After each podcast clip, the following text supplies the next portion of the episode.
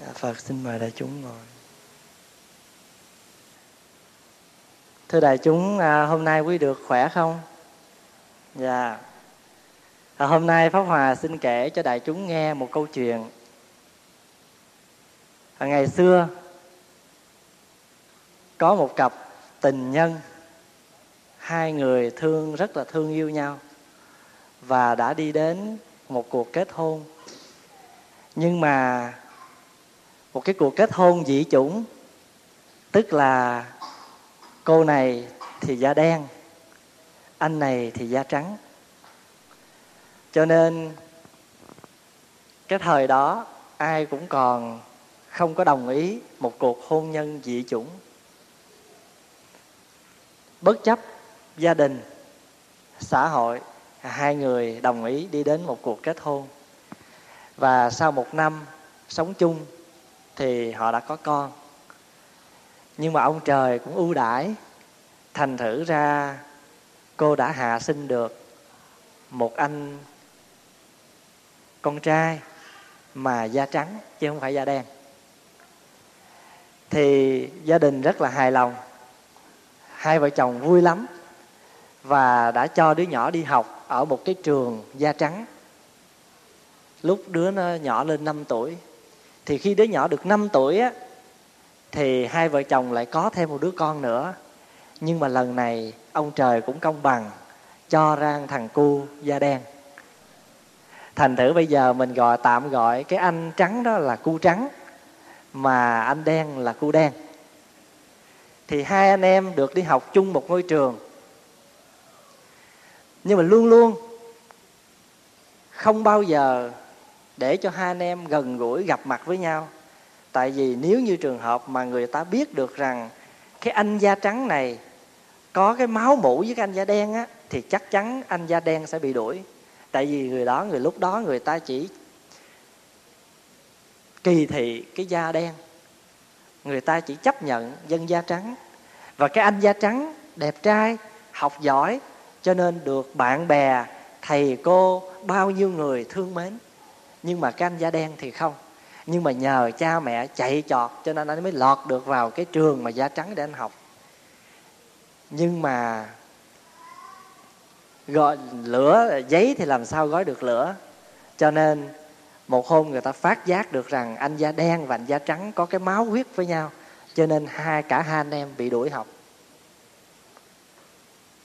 Thì khi mà bị đuổi như vậy á, thì gia đình đau khổ, cho nên bây giờ mới tìm một cách khác là đưa cái anh da trắng á, đi về một cái thành phố xa khác để học, để không ai biết cái lai lịch của anh là có một thằng em da đen, có một bà mẹ da đen, đưa anh đi một thành phố xa để học.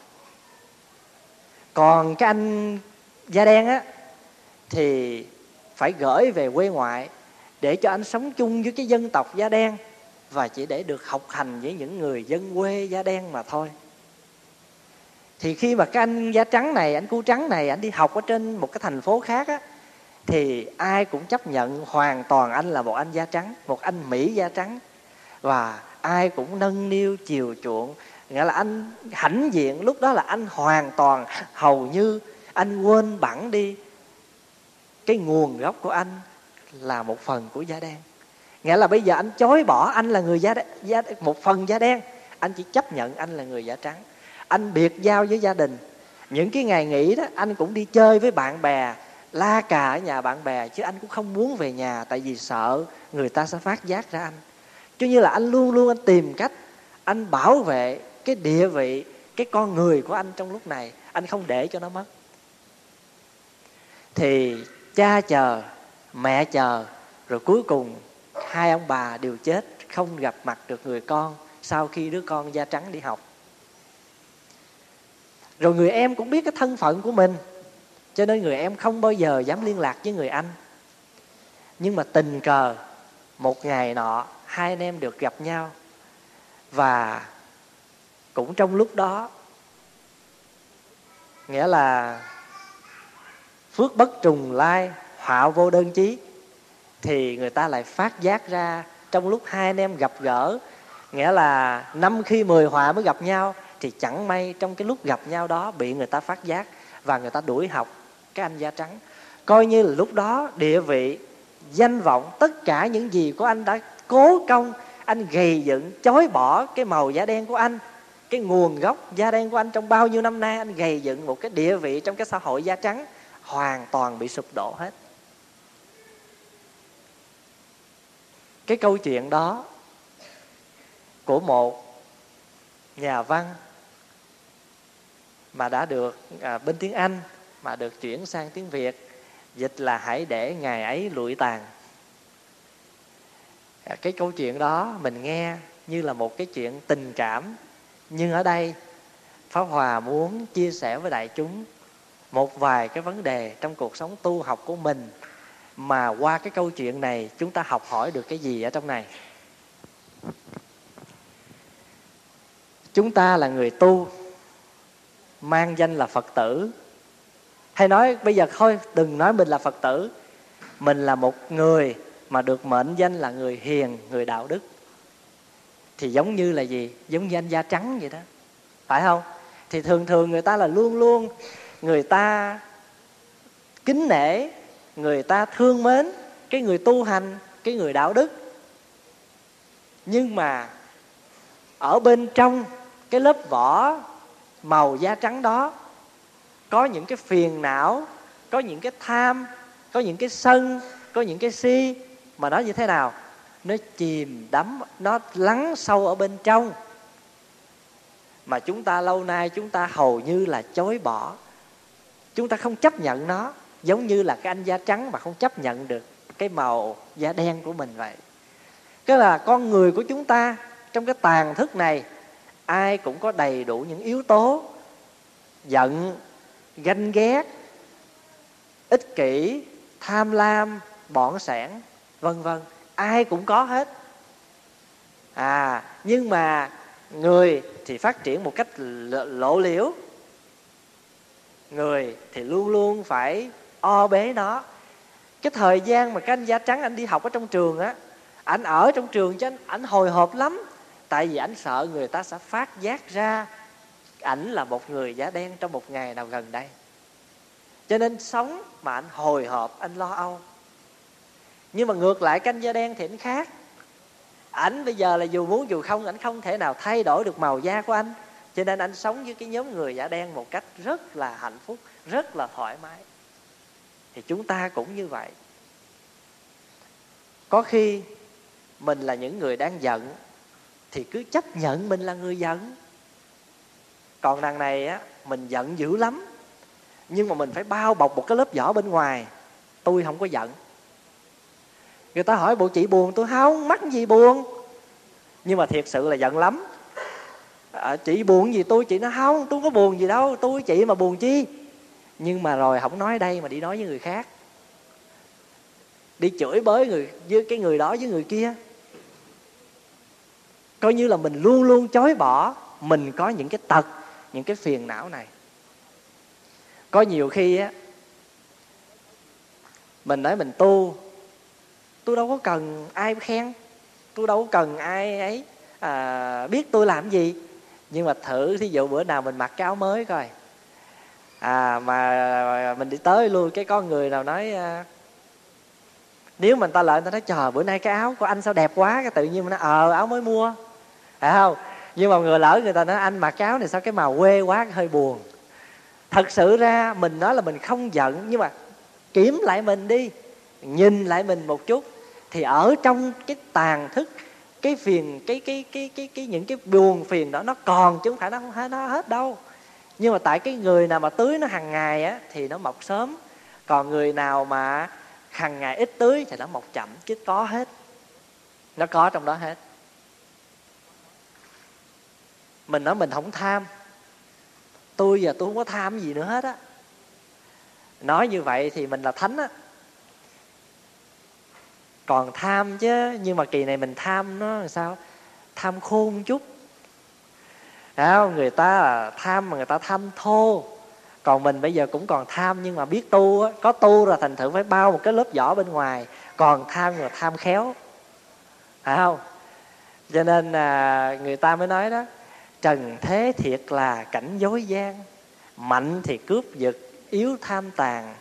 Nghĩa là người khôn á, lén lút tìm phương sống mà những có những cái người mà à, vua chúa quan dân tham cách khéo bần dân lê thứ dụng tham gian.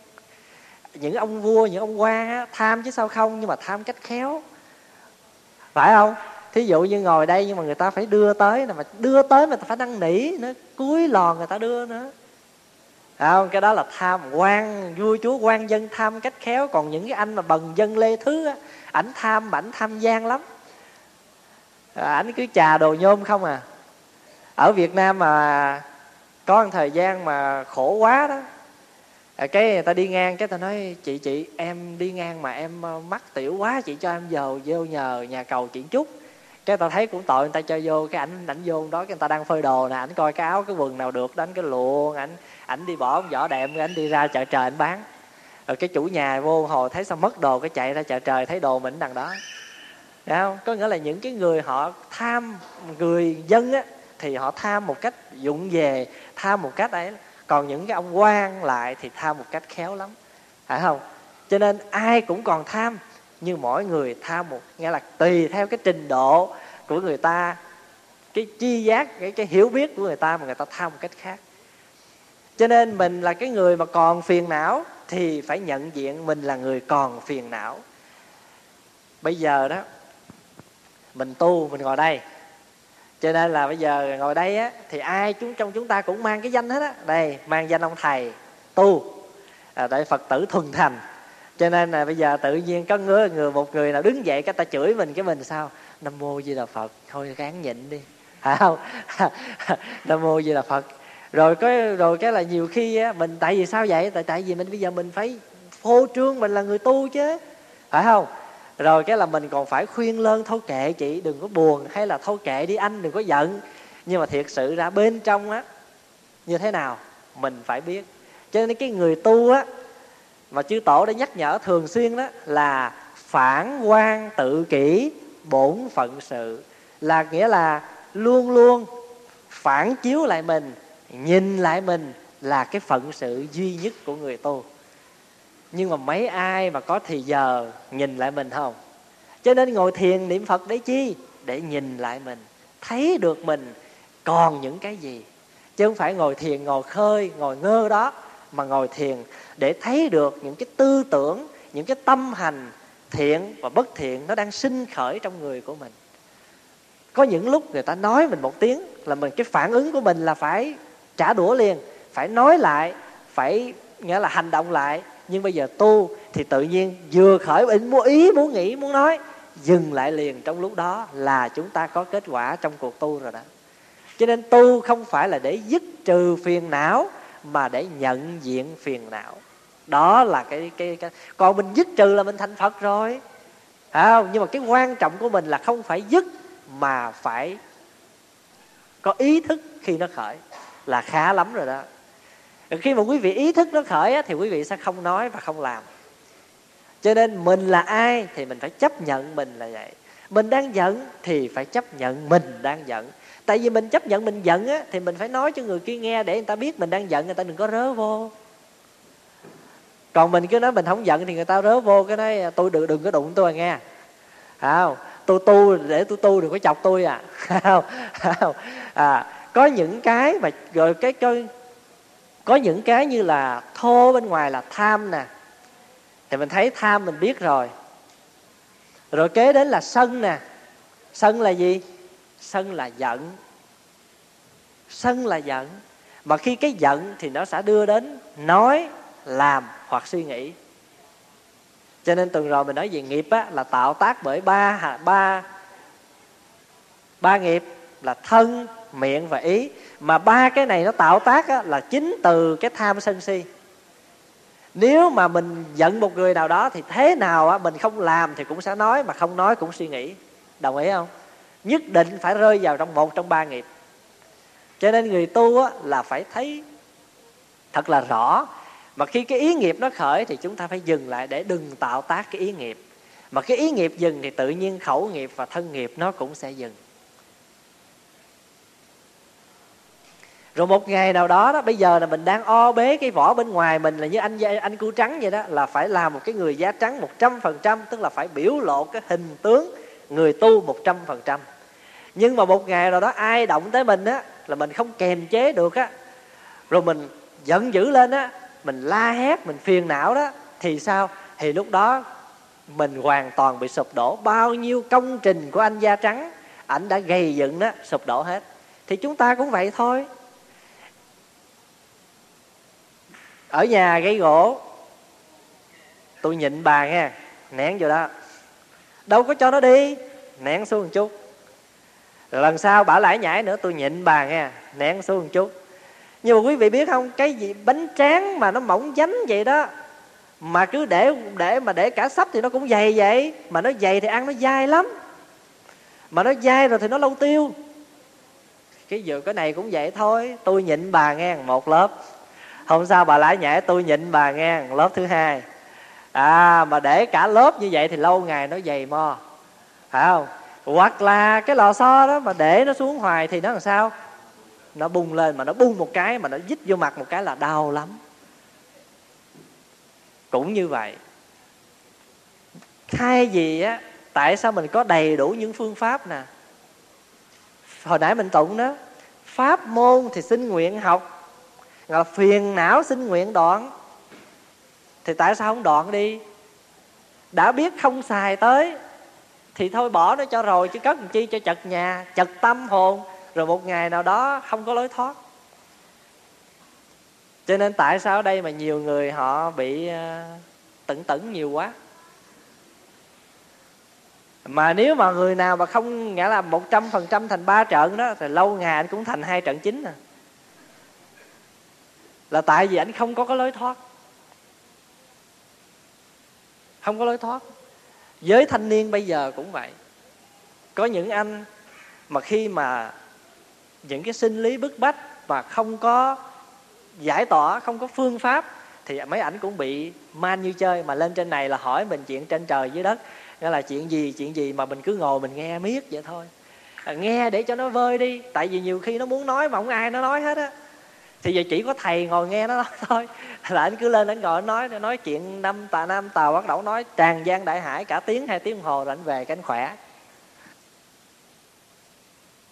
Mà coi chừng, một ngày nào đó cả công trình mà chúng ta gầy dựng là một cái người mô phạm nó sụp đổ hết. Cho nên, cái việc làm của chúng ta là phải biết nhận diện khi nó còn là chúng ta phải nhận diện. Bây giờ bảo bà nói nhận diện, nó có những cái lợi gì? Bây giờ mình nói mình nhận diện mình đi, thì lợi cho mình rồi. Tức là mình biết mình còn nóng nè, phải không? Mình biết mình còn hờn nè, mình hay hờn mát nè, thì mình phải biết tìm cách hóa giải hoặc là tránh đi những cái nơi chốn không cần thiết cho mình đi tới thí dụ như bây giờ chỗ đó biết là hai người đó đang nói chuyện thiên hạ đó, mình biết là mình ngồi đó là mình sẽ bị nhiễm, thôi đừng tới là hơn. Cho nên ngày xưa mà là một thầy, một chú sa di mà vô tu á, là đâu có cho, có thì giờ rảnh. Hết tâm trí vào cái chuyện học kinh mà học thuộc lòng á, thì cái tâm không có nghĩ bậy. Rồi phải học thuộc những cái bài kệ để mà mỗi khi làm cái gì đó thì chúng ta sử dụng bài kệ đó thì cho nên chúng ta không có thì giờ để nghĩ bậy. Pháp Hòa nói ví dụ, khi bật cái đèn lên, có bài kệ bật đèn. Thất niệm là bóng đêm, chánh niệm là ánh sáng. Đưa tỉnh thức trở về cho thế gian tỏ rạng. Học thuộc bài đó thì mỗi lần bật đèn lên là phải bận ít nhất là hai, ba phút đồng hồ để đọc cái bài kệ đó. Thì thanh tịnh thân tâm được hai, ba phút đồng hồ.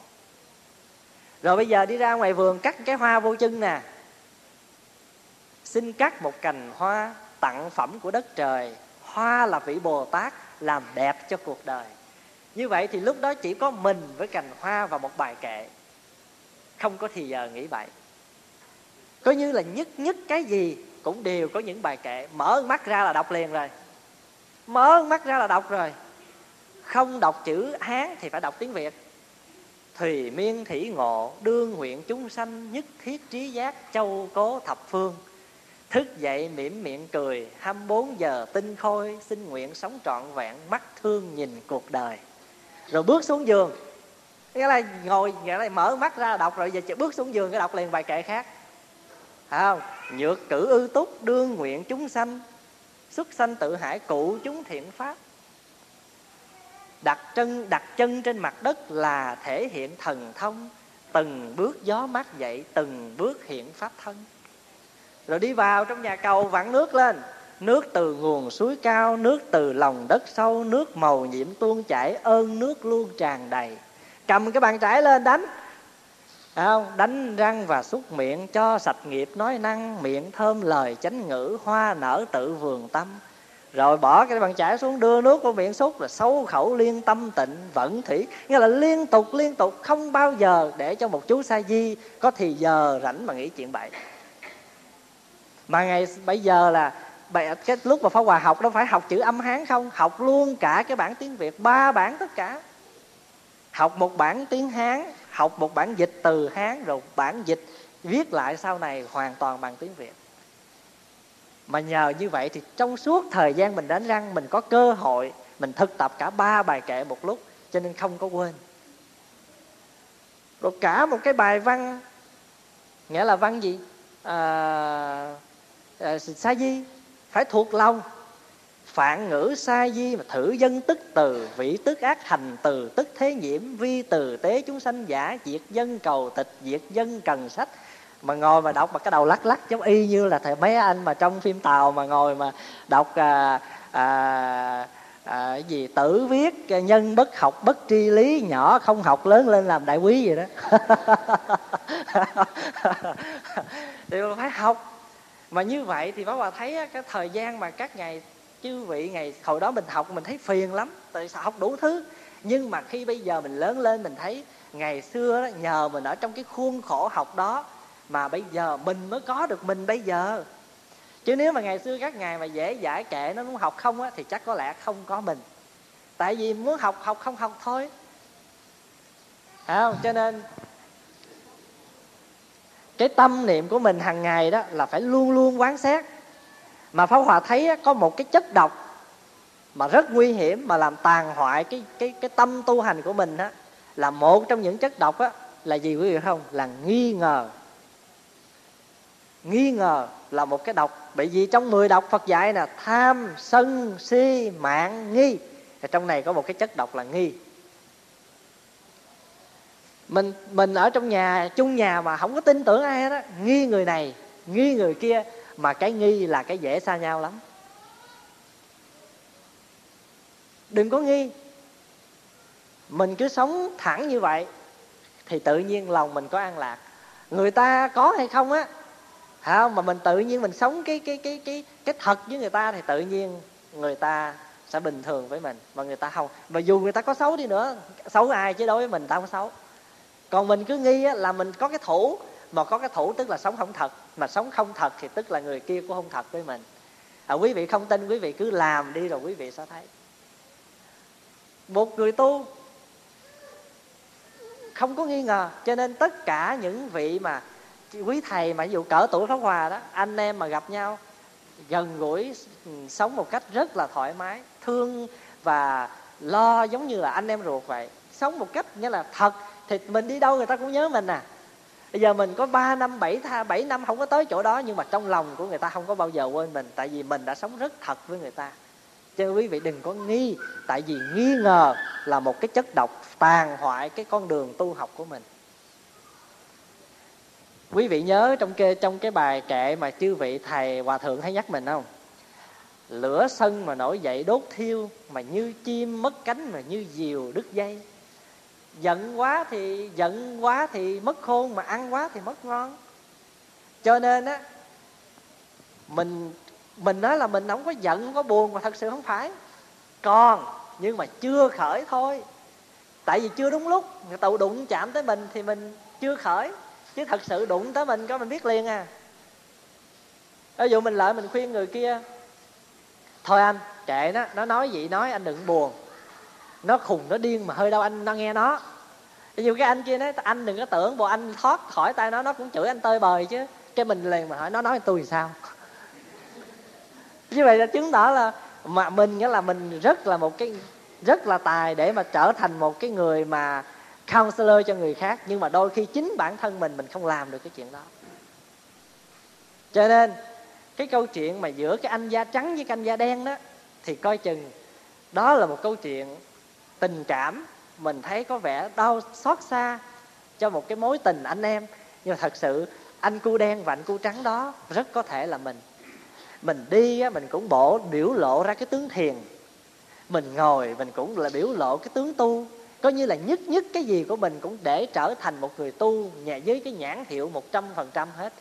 Nhưng mà ai biết được ở bên trong cái nhãn hiệu đó mình còn có những cái sơ sài cái anh mà anh quảng cáo kem đánh răng. Mà anh quảng cáo là kem đánh răng này là nghĩa là đánh vô một cái là hàm răng mà trắng toát như ngà. À, và bà xã thấy mê mà ông xã thấy gì đó vân vân. Người ta bu lại người ta mua thì khi mà anh thấy người ta bu tới người ta à, anh mừng quá anh nhe răng ra cười cái ta chạy hết là tại anh súng răng. Thì coi chừng mình cũng như vậy. Ở một câu chê chuyện thiền mà để dạy quý thầy đó có cái câu chuyện, có một vị thầy đó mà được mệnh danh là cái người bất động sản, nghĩa là không có một cái tài sản gì hết, duy có một cái khố duy nhất, tức là một cái y, một cái áo mà duy nhất thôi ngài có một cái duy nhất thôi.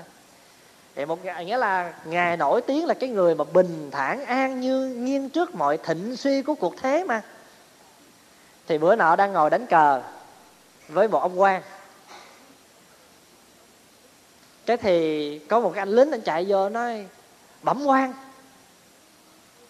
Cái nhà là cái cái khúc đằng kia, cái nhà đằng kia đang bị cháy.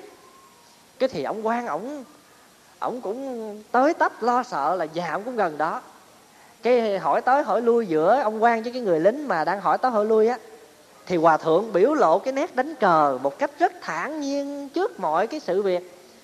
Cái thằng lính nó mới nói dạ cháy ở gần cái hàng rào á, cái hòa thượng nhớ trực là hồi nãy mình phơi cái khố đằng hàng rào ổng mới hỏi, có gần cái chỗ tôi phơi khố không? Cái câu chuyện đó, nó ngắn gọn như vậy thôi, mà muốn nhắc nhở cho tất cả chúng ta một điều. Đôi khi chúng ta nghĩa là bình thản trước mọi thịnh suy, nhưng mà khi đụng tới một cái quyền lợi gì còn lại duy nhất của mình mà mình tôn trọng nó nhất thì coi chừng coi chừng cái đó thì đây nè, một cái quyền lợi mà nhỏ nhất là cái danh hay là cái chuyện mình làm thôi. Ví dụ mình làm cái đó hư, mà người ta lại người ta nói cái, mình đâu có chấp nhận cái đó hư. Tại tôi muốn vậy đó. Tại tôi thích vậy đó. Có không? Có chứ sao không? Đôi khi mặc dù mình biết cái đó là người, mình cố tình mình làm như cái ý người ta để đó, nhưng mà rồi chuyện nó không thành. Người ta lại người ta nói cái đó, không, cái kiểu tôi như vậy, tôi thích như vậy đó tại vì sao? Mà phải bẻ như vậy là bởi vì lúc đó nó gia chạm tới cái ngã của mình. Cho nên mình hay gọi là tôi nghĩ như vậy nè, cái này của tôi nè, cái này của tôi nè, mà thật sự cái gì mới thật là của tôi? Nếu mà là tôi á, thật á, là không bao giờ thay đổi. Còn thay đổi tức là không phải tôi. Cho nên cái chủ trương của đạo phật là vô ngã. Không có cái ngã nào là thực tại hết nếu mình đã đạt tới cái chỗ vô ngã rồi thì không cần phải tìm phương pháp để diệt ngã. Tại vì bản thể của vạn pháp, bản thể của tất cả vạn pháp trên thế gian này là là gì? Là vô ngã. Thật tướng của mọi pháp là vô tướng. Thí dụ mình nói cái hoa này, hiện bây giờ nó là hoa cúc phải không? Như vậy thì cái tướng này là tướng gì? Tướng này tướng gì? Tướng này là tướng hoa. Đây là hoa mà. Cái phôm này là cái hoa nhưng mà cái thật tướng của nó là vô tướng. Tại vì sao? Trong này là đất đâu phải là hoa, gió đâu phải hoa, nước đâu phải hoa, sương đâu phải hoa, mây đâu phải hoa, mặt trời đâu phải hoa. Mà tất cả những cái vô không phải hoa đó, nó gom lại để nó thành một cái tạm gọi là gì? Là hoa. Như vậy thì trong kinh bát nhã gọi là sắc, tức, thị, không. Mà không tức thị sắc là đây. Sắc tức là không. Bởi vì đây nè, bây giờ là hoa phải không? Mà bước ra từng cánh thì gọi là rác. Sắc tức thị không. Nhưng mà từ cái không này nè, nó gom lại để nó gọi là là sắc. Form is emptiness. Emptiness is form. À trong bầu hư không này quý vị thấy có không? Có không? Hư không mà làm gì có, nhưng mà thật sự ra có. Nhưng mà có như thế nào? Có một cách màu nhiệm, miracle. Tại vì hư không làm quý vị đâu thấy gì, nhưng mà thật sự bao nhiêu tần số trong hư không này? Đem cái radio ra đây. Ghim vô đi.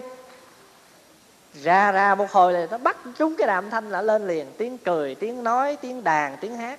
Như vậy thì đây là chân không, nhưng mà diệu. Diệu hữu đây là chân không nhưng mà diệu hữu. Cho nên bát nhã tâm kinh là dạy cho mình á để chứng được cái thật tướng của các pháp là vô vô tượng quý vị hiểu cái chỗ này không? Hiểu được cái chỗ này thì mới thâm nhập bát nhã. Mà thâm nhập bát nhã được rồi á, thì mình là cái người sống tự tại trong cuộc sống này thảnh thơi thoải mái vô cùng. Bây giờ nói một cái ví dụ thứ hai đây, bây giờ cái này quý vị gọi là cái gì? Cái bàn, phải không? Cái này gọi là cái bàn. Đây là sắt. Nhưng mà không đợi người ta đốt nó thành tro, thành bụi mới gọi là không. Mà ngay trong cái sắt này, cái sắt bàn này phải thấy nó là không lập tức. Tại vì sao? Bởi vì gỗ đâu phải là bàn, đinh đâu phải bàn, nước sơn đâu phải bàn. Mà từ những cái không phải bàn là vô tướng mà. Không phải bàn để gom lại, để gọi là cái cái bàn bây giờ lấy búa mà dỗ ra thì không còn gọi là cái bàn nữa. Nhưng mà gỗ này tự nhiên đâu, nó có không? Tự nhiên nó có khúc gỗ cho mình hả? Có không? Đâu có. Thì cái khúc gỗ này cũng phải được từ một cái hạt cây, một cái hạt giống, rồi nhờ đất, nước, gió, lửa, trời mưa, trời nắng gì đó rơi xuống cho nó mọc lên. Rồi đâu phải tự nhiên nó nhảy vào cho nó, thi mà nó thành một cái cây rồi tự nhiên nó nhảy vô trong nhà mình, nó thành cái bàn sao? Đâu có. Cũng phải có cái người trồng nó ờ, xin lỗi, cái người đi đốn nó cái người đi đốn đâu phải tự nhiên mà có. Cái người đốn từ đâu ra? Từ cha mẹ ảnh ra. Mà cha mẹ đâu phải tự nhiên có. Cha mẹ ảnh từ đâu? À, từ ông bà mà ông bà từ đâu phải có. Phải không? Rồi ông bà đâu phải tự mà sống được. Ông bà phải nhờ cơm nhờ gạo nhờ đất nước gió lửa. Cho nên cái giáo lý đó trong đạo phật gọi là trùng trùng duyên khởi. Phân tìm ra một pháp để mà được gọi không có quý vị hiểu ý không? Cho nên người ta mới nói là có một cái đấng nào đó làm ra cái này, cái kia. Đạo phật không có nói cái chuyện đó. Tại vì rõ ràng tất cả các pháp đều do duyên hợp. Có cái gì mà tự nó có được đâu. Cái chùa này tự có được à? Đâu có. Từ những cái không phải chùa mà ngày hôm nay để nó thành cái chùa như vậy ai, đừng có nói thầy trụ trì lập, thầy trụ trì một mình, thầy trụ trì không làm được cái chuyện gì hết rồi ai cất cái chùa này nói ông thầu ông thầu có thầu, ông chỉ thầu thôi, nhưng mà ông mướn anh thợ drywall, anh mướn thợ sơn, anh mướn thợ làm nhà, anh mướn tất cả hết. Rõ không? Cho nên một giáo lý bát nhã là giáo lý khoa học. Không có một cái gì mà tự nó có được hết, cho nên nó không có ngã. Nó không có có một cái ta riêng biệt nó không có ta riêng biệt cho nên chồng mà giận vợ tại ông vậy. À, sao được? Đừng có nói như vậy. Nói như vậy là tức là mình chưa có thâm nhập cái giáo lý tương tức. Rồi mình chồng mình nữa sao bà giờ bà giữ quá mô phật. Đừng nói vậy tại mình không chằn thì sao bà giữ kiểu này? Có anh chị phật tử chỉ nói từ ngày có con tới giờ cái chỉ giữ ra thêm. Cái điều đó đúng. Tại vì chỉ học được cái giáo lý tương tức rồi. Tại vì nếu không có con thì đâu có nhức đầu mà nếu nó nghe lời hết thì đâu có chuyện gì để nói. Có những lúc nó nghịch ngợm thì mình phải la, mình phải rầy. Cho nên á, tại anh dày, cho nên biến người kia như thế kia, cho nên khi người kia giận thì anh phải biết rằng anh cũng có một phần trách nhiệm. Có đứa con mình nó hư á mình cũng phải có một phần trách nhiệm chứ đừng đổ thừa nó không. Tại vì mình lo mình đi làm không, mình không có thì giờ mình chăm sóc nó thì nó hư thôi. Mình không có chăm sóc nó thì nó hư thôi rồi mà tại sao giờ nó hỗn quá, nó biết chửi, rủa, tại tại mình cứ gây lộn với ông xã mình, nhà hoài rồi cứ chửi qua chửi lại đó thì nó học đó. Rồi hỏi tại sao đứa con mình nó biết, tại sao những cái đứa bây giờ nó vô trường mà nó biết lấy dao, lấy súng, nó bắn bạn nó trong trường thì tại vì mình cứ mua game gì cho nó chơi hoài. Game mà toàn là game độc địa không à. Bắn, cầm dao, chém, rồi ngắt đầu, đá như đá đanh vậy đó. Thì rồi mình mua mấy, mình coi, nó coi những cái phim mà bạo động đó điệp viên không không thấy đó. À, cứ coi những cái đó thì cứ hãy coi nhiều chừng nào. Quý vị cứ để hãy coi nhiều chừng nào là nó nhiễm nhiều chừng đấy. Gần mực đen gần đèn sáng mà anh nào coi phim tàu nhiều đó nghe ảnh nói chuyện ra là phim tàu đặc sệt à. Cái chuyện đó nó thiệt như vậy à. Tại vì con người mà nó dễ hấp thụ mà đó là tập khí. Cho nên gọi là tập khí cho nên hồi tuần rồi mình nói là nghiệp đó. Nghiệp là do cái huân tập hàng ngày ngày xưa mình làm gì có cái danh từ khách sáo, nhưng mà nhờ coi phim tàu cái giờ mình nói thôi đừng khách sáo, tới nhà tôi chơi đi. Vậy thì không học phim tàu là cái gì? Nhiễm rồi. Mình nhiễm rồi. Rồi ai động tới mình cái mô phật, tội lỗi tội lỗi, thiện tai thiện tai. Tại vì mình có luyện thiếu lâm tự hoài mình nhiễm thiếu lâm tự thôi. Bây giờ thì nó thành cái nghiệp thôi. Như vậy thì cái nghiệp là do mình tạo, gần cái gì thì lâu ngày nó thuần thục cái nấy và có đôi khi nó tìm ẩn ở bên trong mình không thấy. Cho nên cái người tu á, là phải rất là rõ. Đừng có buồn khi phiền não nó còn trong này. Đừng có buồn. Cái buồn chăng á phải không? Là khởi mà không biết kìa. Cho nên chư tổ mới nói làm sao? Chư tổ nói như thế này. Bất quý sân tâm khởi. Đừng có sợ tâm sân si nó khởi phải không? À mà chỉ sợ gì? Giác ngộ lâu. Sợ cái ý thức được cái đó nó chậm thôi. Cho nên người ta mới nói đó, khổ hải vô biên mà hồi đầu thị thị ngạn. Biển khổ thì mênh mông, mà quay đầu về là bến. Nghĩa là như vậy đó. Có nghĩa là, có nghĩa là sao? Là bởi vì cái biển khổ thì mênh mông mà quay đầu lại thì bến. Cho nên người ta mới nói nhẫn nè, nhẫn nhất thời, phong bình, lãng tĩnh, thoái nhất bộ là hải khoáng thiên không. Một lần nhẫn là sống yên, gió lặng. Lùi một bước là bầu trời rộng bao la. Cho nên ở nhà bà xã mà có có la, có hét á, ông chồng cứ lùi một bước đi thì tự nhiên nhà nó yên chuyện. Cho nên hôm qua mà à, buổi tối mà quý phật tử học cái bài kinh mà gì bài kinh gì? Phòng hộ nhất thiết lậu hoặc. Trong đó phật dạy bảy điều đó. Trong đó có một cái phương pháp là né tránh. Bả giận ha, thì mình cứ đi chỗ khác. Đừng có lai giảng trước mặt bả. Tại vì lúc đó mình hết dễ thương rồi. Hoặc ngược lại, ổng đang à, nổi bồ đề gai, mình đừng có lai vãng ở đó. Đừng có rỉ rả bên ngày xưa đó. Ổng mới nói nói đi em. Thấy không? Cái cài gì mà tình bơ vơ đó. Không nói đi, em dù một lời sau cuối, nhưng mà bây giờ mình nói thằng chục là nó thôi bà ơi, bà làm ơn bà nín giùm tôi cái. Như vậy thì quý vị mới thấy rõ. Khi nó thương thì nó khác, mà khi giận hờn thì nó khác. Cho nên người tu là phải ý thức khi nào nói và khi nào nên nín. Cho nên phật đã dạy đó, nói năng thì phải như chánh pháp, mà đôi lúc im lặng cũng như chánh pháp mà hãy nói ra thì phải là vàng, mà nín cũng phải là bạc. Có những cái nín mà nó yên nhà lợi nước, có những cái nín mà đem lại hòa bình. Còn có những cái nói sẽ làm đổ vỡ, chứ không phải nói ra mà nó có kết quả đâu. Cho nên người tu là chỉ cần có giác. Giác là gì? Là tri, là giác ngộ. Biết lúc nào nên nói, biết lúc nào không nên nói. Như vậy thì mới được chứ còn không phải mà nghe hồi mà mình nói hoài, cái nói tại hồi xưa ông kêu tôi nói đó. Phải không? Cho nên quý vị nhớ hôm trước mà kể quý vị nghe mà giá trị một lời nói đó. Giá trị một lời nói. Có cái anh đó, anh tới nhà bạn, anh nói quá trời luôn ngủ anh cũng mớ nữa. Rồi cái ông ông xã nói, tại sao mà anh cứ ngủ anh mới hoài vậy? Nó nói dạ tại tôi ở nhà tôi có được nói đâu. tôi nhà tôi không được nói, tao bãi dành phải nói hết rồi. Thành thử ra cái đó là mình phải biết. Rồi đây nữa nè, khi cái điều quan trọng là giận phải biết giận nha, thì mới được. Rồi mình biết là cái người kia giận, người kia không dễ thương, thì có chấp nhận được người kia thì mình mới thương được cái người kia. Ông xã mình bây giờ ổng khó chịu nè ổng câu có hơn hồi xưa nè, chấp nhận ổng là như vậy thì mình mới có thể sống được với ông tại vì sao? Đâu phải tự nhiên ông vậy có thể là do việc làm, do một cái vấn đề gì đó trong cuộc sống đã biến con người ông trở thành như vậy.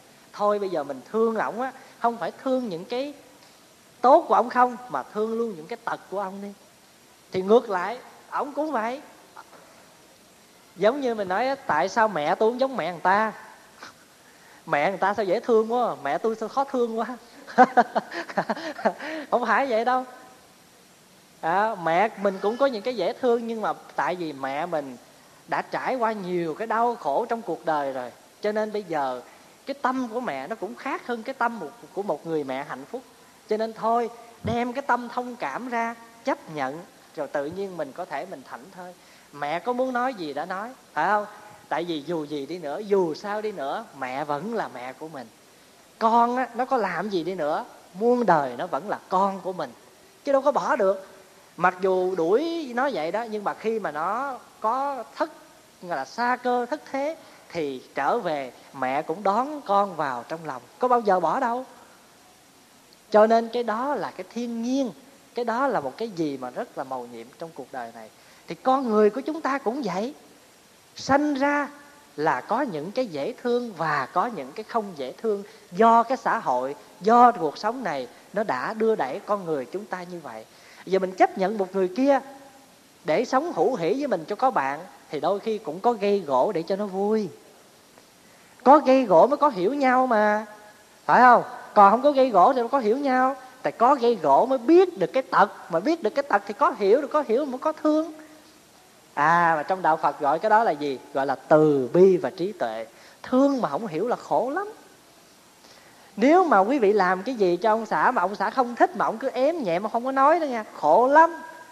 Ổng cứ ổng cứ ổng cứ làm làm lì lì, lúc đó mình cũng bực nữa nó nói cái gì nói đại đi buồn cái gì nói đại đi, chứ còn làm làm lì lì kiểu này tôi chịu không có nổi đó, thì quý vị bằng chứng là cái câu chuyện việt nam mình là cái chuyện mà thiếu phụ nam xương đó. Nghe đứa con nói bà vợ là, ổng ẩm đứa con lên ổng hỏi, con ơi, con có nhớ cha không nói không? Ông phải cha tôi cha tôi ban đêm mới về. Nói vậy mà nghi ngờ bà vợ liền. Mà nghi rồi thì đâu có đâu có nói cho bà vợ nghe không biết cái gì đâu. Cứ lầm lầm lì lì vậy, cuối cùng bà vợ chịu không nổi, bà vợ phải tự giận vợ chết. Mà khi vợ chết rồi, ông ấy ẩm đứa con, ông ru nó ban đêm. Thì cái ánh đèn dội, cái bóng ông lên trên cái vách tường. Thì lúc đó đứa con mới nói, đó đó, ông thấy không? Ba tôi về kìa, ba tôi về kìa.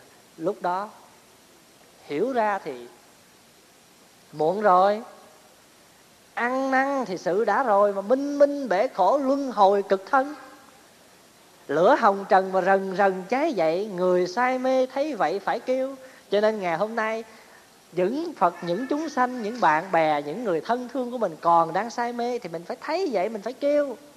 Tĩnh tâm xét lại mấy điều, bình tâm lại, lắng lòng lại, xét lại những cái hành vi, động, cử động, lời nói của mình lâu nay như thế nào với người thân của mình để mà có kịp thời tu tập, thì như vậy mới có cơ hội chúng ta gầy dựng lại cái gia đình của mình. Còn không á, là vốn cuộc đời này là hồng trần mà.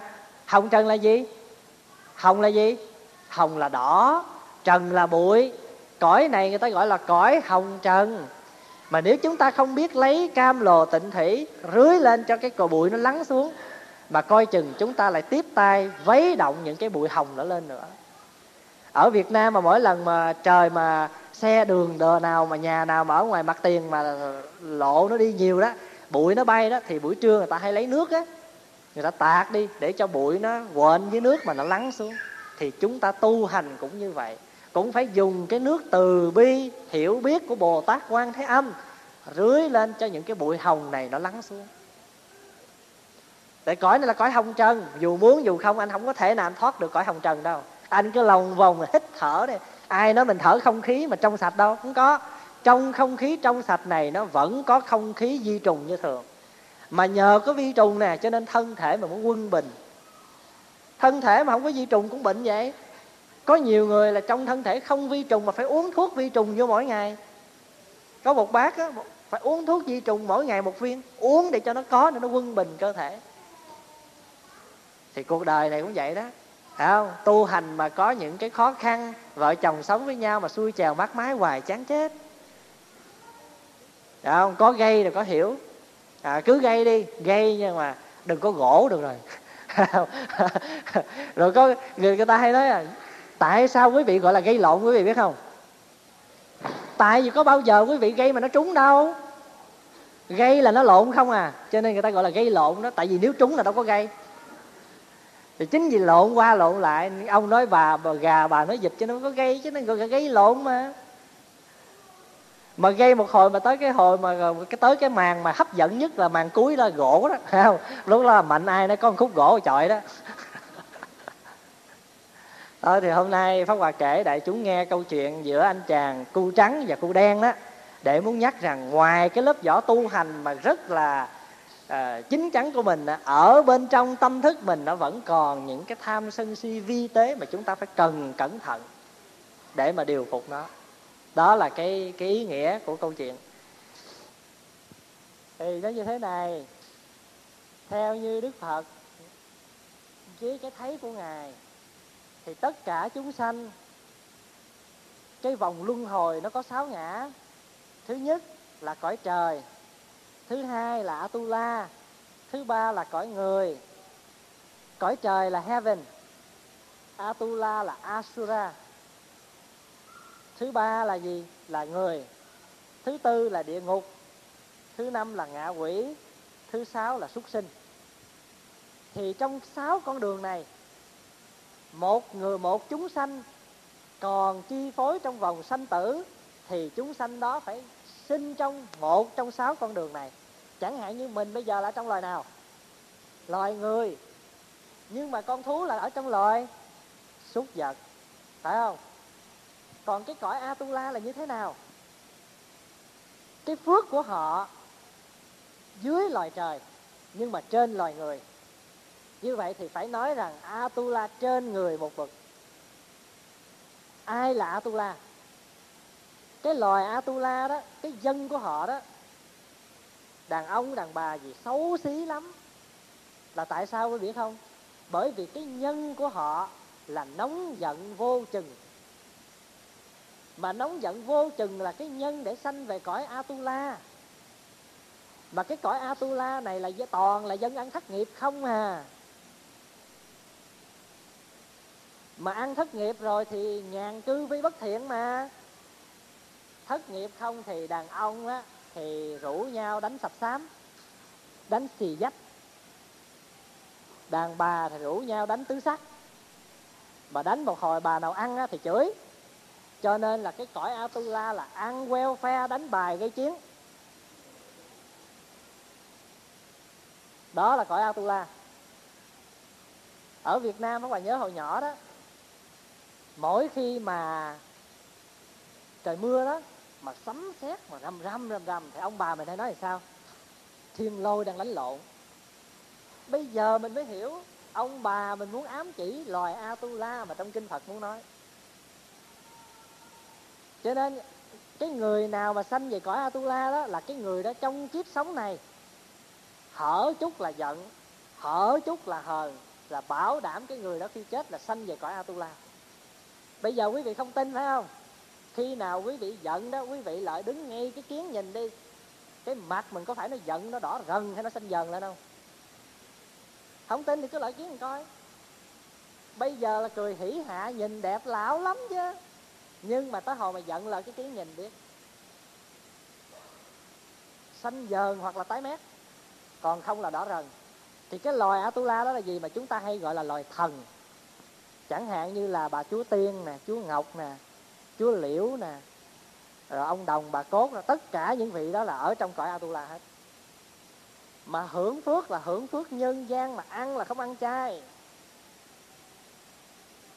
Mà cái nhân của họ đó là nghe là cái phước của họ dưới cõi trời. Bây giờ à, bây giờ cái phước như thế nào nè? Pháp hòa nói cái đời sống của họ chút xíu. Cõi trời á muốn ăn chi có nấy mà ăn là ăn một cách trọn vẹn còn cái cõi atula là ăn như thế này nè. Muốn ăn gì có nấy. Nhưng mà ăn nửa chừng á, là cái món, cái bữa ăn đó biến thành đất cát hết. Cái gì đang ngậm trong miệng cũng trở thành đất cát hết. Không có hưởng trọn vẹn như cõi trời. Bây giờ Pháp Hòa đố quý vị chứ ở trong cõi người mình đang mang thân người mình có hưởng cái phước của Atula không? Đố quý vị đó, có không? Có. Bây giờ Pháp Hòa điểm một cái đây cho quý vị thấy mình đang có địa vị, đang có danh vọng, đang đầy đủ tất cả, đó là đang hưởng phước cõi trời, phải không? Đùng một cái, sụp đổ tất cả, mất hết. Còn có quần xà lõn lận dài chỉ vượt biên thôi. Đó là hưởng phước qua tu la chứ gì nữa. Có nghĩa là đang hưởng nửa chừng xuân, mất hết. Vợ chồng đang hạnh phúc vậy mà một cơn giận nổi lên một cái là ký giấy cái rụp, đem cúng dường cho luật sư nữa đó là hưởng phước qua tu la chứ gì nữa. Cho nên nó hàng ngày này, chúng sanh là coi, cõi người mình là luân hồi sanh tử trong sáu nẻo luân hồi. Đây đang ngồi đây nghe pháp vui quá, hay quá, cõi trời. Lát xuống dưới ai chọc giận, phừng phừng lên, atula. Đó, rồi gì nói chuyện đà, bình thường là người. Không, là tham lam ích kỷ là ngã quỷ còn sống mà bất chấp ai hết. Nghĩa là không cần biết tôn ti trật tự gì hết. Đó là nhân của ngạ quỷ là, là súc sanh. Còn những cái nhân khác nữa là là, là đọa địa ngục. Cho nên con người mình một ngày cũng luân hồi trong sáu nẻo luân hồi hà rầm. Bây giờ nói tóm lại đó để mà xác định lại atula không ở lưng lửng không ở anh được rau không ở dưới đâu trên loài người một bậc dưới cõi trời một bậc mà những vị đó là ai? Những vị thần mà quý vị đang thờ bây giờ đó. Bà mẹ sanh, bà mẹ độ rồi đó. Đó là những vị đó là cõi atula đó. Ông địa, ông thần tài là atula đó. Mà quý vị đang thờ đó thờ atula. Ở nhà thờ phật, chứ quan âm là cuốn tàu hũ trái cây, chứ ông thần tài là phải bộ tam sơn nè à. cuốn ông thần tài trái cây, ông không linh đâu. Phải không? Biết bộ tam sơn không? Cái hột vịt nè miếng ba rọi con tôm. Mà cúng bộ tam sên mà cúng trà là thần tài không chịu à. Phải rượu trắng. Mà không phải được ba ly đâu, phải sáu ly, năm ly. Tại vì sao vậy? Tại vì ngủ ly bì mà. Có có một cái loại rượu gọi là ngủ ngủ gì? Ngủ da bì. Bây giờ mình nói chơi là mình nói là rượu ngủ ly bì đó nói chơi chứ tại sao người ta cúng năm chung biết không? Cúng thần tài mà cúng năm chung là tại vì người ta quan niệm là ngũ phương thì ngũ thổ. Năm hướng là năm ông thần đất. Cho nên cái bài vị mà thờ ông thần tài đó, ngũ phương, ngũ thổ, tài thần đó. Cho nên cúng người hoa là cúng thần tài, cúng năm chung à. Còn mình tu phật có cần thờ thần tài không? Không cần. Tại vì nếu mà thờ thần tài mà ai cũng giàu hết là thần tài đắt lắm á. Ông thần tài không có phải ngoài tiệm mà có hai mấy đồng ông đâu. Phải không? Lúc đó là thần tài treo giá ngọc đó. Cho nên thần thờ là để cho mình an tâm ở trong nhà mình có tiền vậy thôi. Phải không? Mà kiếm cái gì là giá ông địa cho con kiếm được, để cho tin tưởng gửi gắm mình. Kiếm được cái nó chờ ông địa linh quá, cúng nãy chuối. Mà ông địa không linh thì nói sao, thôi để nợ đi, bữa nào kiếm được cúng luôn. Hả? Và, và, và, và đi chợ mà thấy nải chuối nào mà còn xanh nõn đó nó cha mua về cứu ông thần tài mà thiệt sự là mua về để vú mà không có chỗ vú để bàn thờ chín rồi cái bóc xuống lũng mà à, cái đó, cái mua đi chợ mua trái cây gì cúng thật. Có cúng thật đâu. Thằng nhỏ mà nó khóc có bưng chụp nho xuống này con ăn đi. Như vậy là không có chỗ cất cất bằng thờ. Phải không? Rồi cái bữa nào mà ăn cơm rồi cái lợi kêu nhỏ lợi lấy trái táo xuống ăn bay. Như vậy thì không có được pháp hòa không để sẵn đây nhắc phật tử. Thờ phật là không được như vậy. Cúng dĩa trái cây rồi, muốn bưng xuống là bưng trọn dĩa, chứ không có được mà lợi mai bóc con trái rồi mốt bóc con trái. Làm cái bàn thờ phật như cái tủ gạt băng rê. Đó.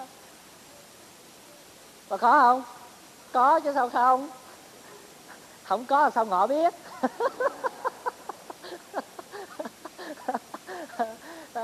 cho đó rồi mình thờ nhiều khi mà phật tử mình thờ phật nhiều cái tức cười. À, đừng có gì đó thì sẵn nói cái vấn đề atula đó là cái loài dưới trời mà trên cõi người. Và mình hiền là cắt cổ cũng không dám mà ai cắt mình nhổ lông phải không?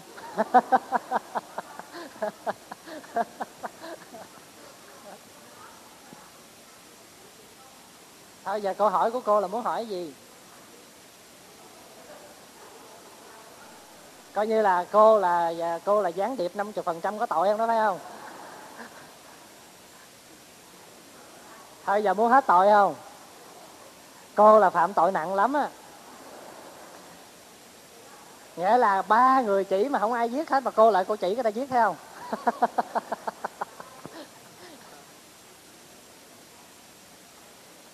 Thôi giờ đền bù tội lỗi đi giết bầy kiến đi chọn cái ngày rằm nào đó lên đây xuất gia. Thì nói chơi chứ à, thật sự ra đó thì cái đó thì à, cái đó là một cái cách à, cái đó thì chúng ta cần phải à, có cái à, cái suy xét là bởi vì nó tùy trường hợp. Thí dụ như nếu mà không đáng giết thì thôi đừng có giết. Như nếu trường hợp Pháp Hòa nói một cái ví dụ như vậy thì giết là như thế là không tội nè. Nếu như trong một cái thành phố hay là trong nhà của mình mà nó xảy ra bao nhiêu cái dịch chẳng hạn do con chuột hay con gián gì nó gây nên. Mà là, lúc đó chúng ta cần phải có thuốc để mà tiêu nó tiêu diệt nó. Phải không? Thì chúng ta có được giết. Mặc dù cái đó cũng tội nhưng mà cái đó tội ít thôi là bởi vì chúng ta phải hy sinh cái gì? Hy sinh cái con cái nhỏ mà để cứu cái lớn. Giữa con người với con vật thì dĩ nhiên con người nó phải trọng hơn. Quý hiểu ý không? Cho nên cái giới sát sinh á nó chia ra từng bậc sát sinh thí dụ như phật tử mà căn bản mà sơ khởi phát tâm mà thọ tâm quy ngũ giới là cái giới sát sinh là đầu tiên là gì? Đừng có giết người. Đó là căn bản nhất, đầu tiên nhất, rồi từ từ mới đi lên. Chứ không phải nói chờ tôi có cái tật mũi nó cắn, cái tôi hay có cái tao thói quen tôi quơ. Phải không?